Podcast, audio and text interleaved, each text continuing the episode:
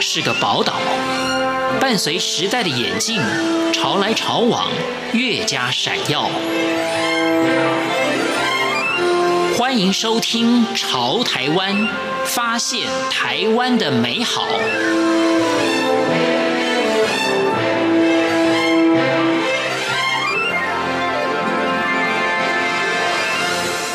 各位亲爱的听众朋友，您好，我是李正纯。在新的一年，想必大家都有很多新的想法、新的计划。计划要能够实现，那必须要有步骤。那其实，在设定梦想、实现梦想的过程当中，往往需要很多创意。但是有些人会觉得，哎，这个创意好像很难啊，天生就缺乏这样的一种灵感或者这样的天分。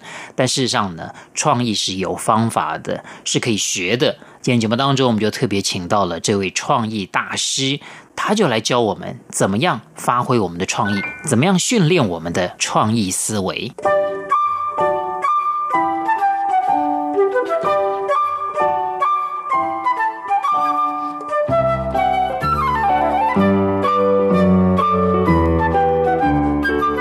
天节目当中邀请到了一位大师啊，这位是这个创意发想的大师啊，也是我们刺激我们大脑啊不断的灵活运用的大师，程香如老师。程老师您好，你好，郑主主持人好，呃，听众朋友们好。您从小呢就是不按牌理出牌的一个人，就是一个对于这个现有状况呢充满了怀疑的一个人，是啊，就是很喜欢问为什么的一个人，是是。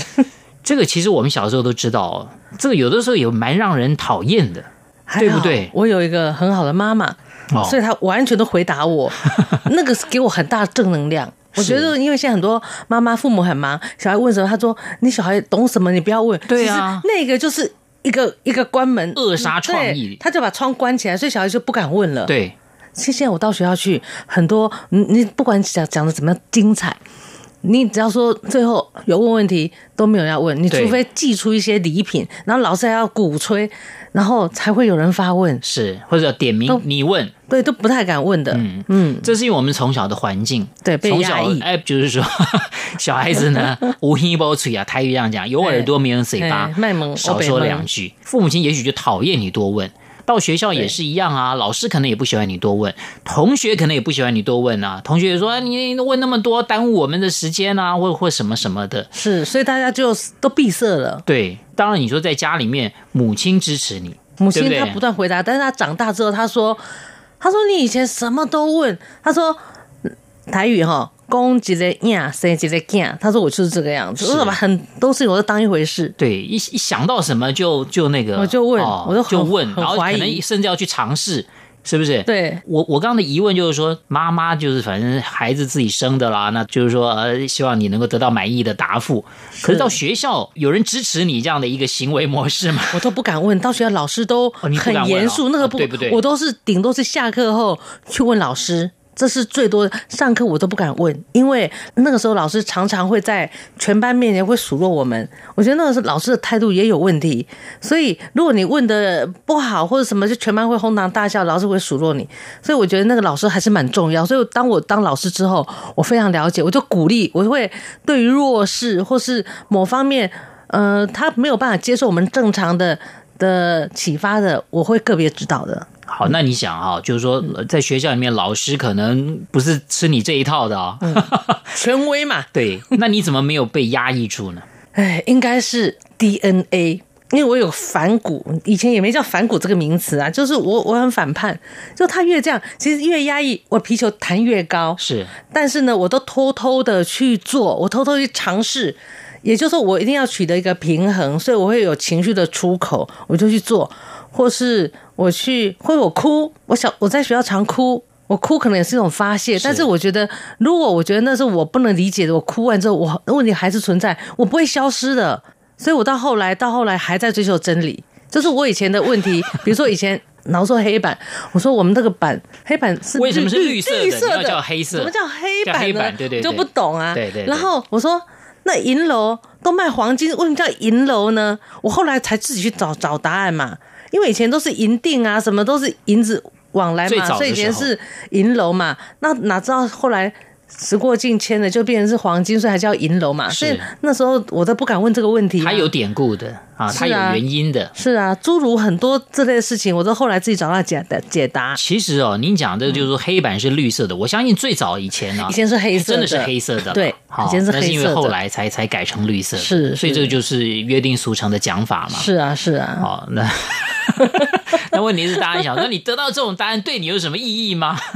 有意义，我觉得我要解惑，解惑了。我觉得不懂就要问，对，这是一种人的一种求知。我到现在也在问，我到现在都还在问。对，你不问没有答案。对，其实我我上计程车，我只要没有太累，我都问计程车司机一些相关问题，结果得到很多很宝贵的。资料哎，那个是 underground，就是说，呃，一般是底层的人才会了解的。他因为他们一天到晚载那么多客人，他都知道，所以我跟他们聊天，他们很乐于跟我分享。那我获得太大太大的小数据，现在在讲大数据嘛，我累积是我个人小数据。你这是田野调查了。对，然后我还进到百货公司里面都问，其实一般的店员都很无聊，然后我每次去我都装笨，东问西问，他们就很高兴。但是他也掏心掏肺跟我说，所以我获得很多的知识。我觉得那个是自己挖掘来的。所以就是说，要能够得到真相，有的时候不要太精明。对，我要装装傻，对不对？对，太精明，人家不敢告诉你。对，然后还要很像是那种土乡巴佬一样，问一些呆呆的问题。是。那我想请问一下陈相如老师啊，是。那你小时候有什么样的梦想？小时候。本来想当服装设计师的，我最早的梦想是要当作家。作家，那个时候其实我你现在已经是作家了。那是几十年之后啊，我当时想当台湾最年轻的作家。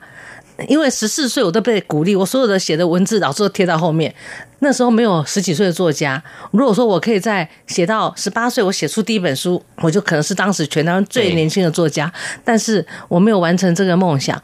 然后之后我十四岁的时候，我又有一个梦想是我要当服装设计师。可是我在屏东，那时候没有网络嘛，那还是三个号码的电话，对，也没有办法问到，谁知道我在干嘛？不知道怎么怎么去念服装设计，我只知道实践服装设计。后来也没办法报名，我就乖乖的念普通高中，就我被当了四科，我都是暑修补考，勉勉强过关。我我想念专科，我又想学一技之长。那时候我就很清楚，我不知道为什么我会知道要想要进到技职系统，因为我觉得我一技之长很重要，因为我要帮助家里，我要能够工作。是，所以目标也还明确嘛。对，但是改善家里的经济。对，但是那两个梦想都没有达成哦。对，你说。现在开始写作，只是那是六十岁之后的梦想哦。那我当服装设计师，我也没机会。后来我帮服装设计师做介绍啦、拍摄什么，我才知道哦，它很难。因为你的布料，如果你不了解它经纬纱的结构，你去剪个圆裙，它一缩水，你圆裙穿起来就会高低不平。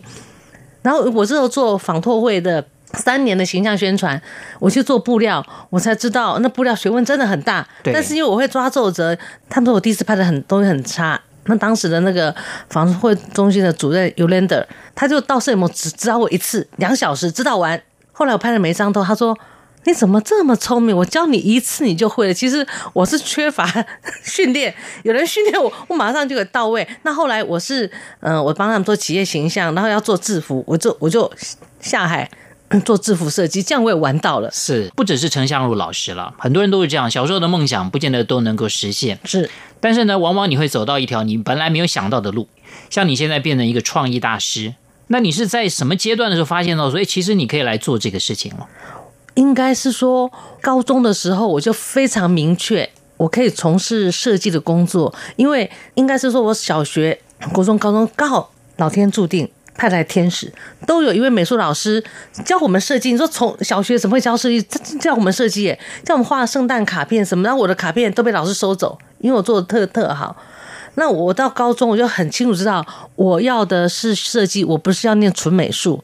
因因为我我们到当时到现在很多考试都要考国画、素描、水彩跟写书法嘛。那我们在练素描的时候，那个石膏像必考。可是石膏像我只能画一次，我觉得好无聊。不管是他换个角度也一样，所以我就知道说，我这个人喜欢变化，我不能够一直画一直画。所以考试的时候，大家我们分两天数科考试，等于说我我有第二天才考石膏像，我就知道是什么题目。大家晚上都在补习班在练习，我都不练习，因为我练习我反而更差。我就是不要练习，我去过就很新鲜，我就画得很好。画第二次我就没那么大兴致。所以这个其实就是我比较倾向设计的原因。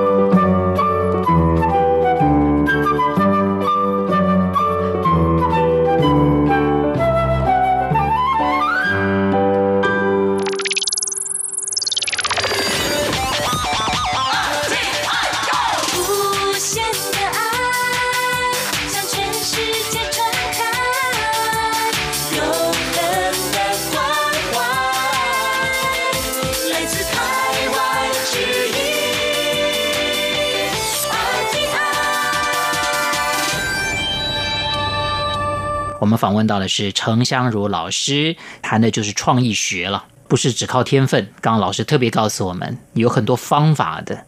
当您的学生其实是很幸福的事情，因为你都已经帮我们归纳好方法了。我也觉得，对不对？很幸福。可是呢，又觉得是很辛苦的事情。就如果要从你身上要学到的话哦，哇，那要很扎实，一定学得到。对，一定是学得到东西。嗯、可是你会觉得学习的过程并不轻松了。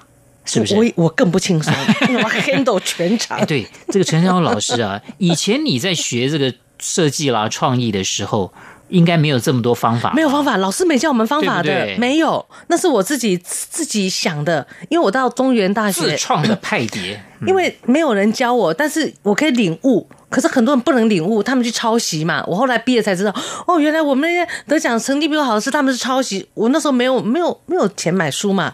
等到上班了到公司，我翻公司的书，我才哦，原来他们都抄的。那我想请教一下，就程香如老师，那这些方法你是怎么发现的呢？当时我就换位思考，因为他们不懂，我懂，我不能用我懂的方式来认为他们也懂，是，所以我就把把我放成他们的。那个状态，然后我就我就想说他们需要什么，所以一步步来。我甚至有时候教他们画线，这个是在师大附中美术实验班的时候教他们，因为他们太跳痛了，所以有时候你要获得学生的信任，他喜欢你，你给什么他就会尽量发挥。对对对。所以那个是要因材施教。那太聪明了，我就这样做啊。那其实就是说，大家也是会好奇，就是那我创意可以应用在哪些地方？其实我想是很多地方都可以用，都可以。比如说我们在写剧本、电影剧本、写小说的时候，对对对，我让他们发想一些想法，我从里面选出关键字，对，然后他们必须按照我的关键字的次序哦，去串成一篇极短篇。或者是我用数字什么，一定要按照这个次序做。他被压迫之后，他就会想办法自圆其说。对，那时候创意就会大量的释出。是。那如果说我先让他们自由发挥，最后都是生活琐事，像日记一样。对对对对对。我连从我看到飞碟，然后飞碟里面出来什么一个呃外星人。这样他们接也会接成平常的事情哦，我都做过，所以我才知道说一定要有压迫，不能太自由。这个这个就是一个方法了。而且我们除了说写文章以外，包括你要设计一个海报啦，哦，包括你要做一些什么样的这个产品设计啊、包装啊什么的，都可以。老师，你在里面提到了很多很多方法，很多方法，对，那种像形容词的啦，心念放逐法，对对对。对。对，还有一些图像的啦，是，对不对？是。但其中有有一个方法哈，或者有有有一个类别，我是特别感兴趣，是。叫做曼陀罗式的，是。啊，这种这种这种方式，哎，我想这个部分要请老师来特别帮我们说明一下，好，这是一个什么样的方式？是，那它可以带来什么样的效果？好，曼陀罗这个方式哈，是呃日本的一个呃学者叫金泉晃浩，他自己研发的。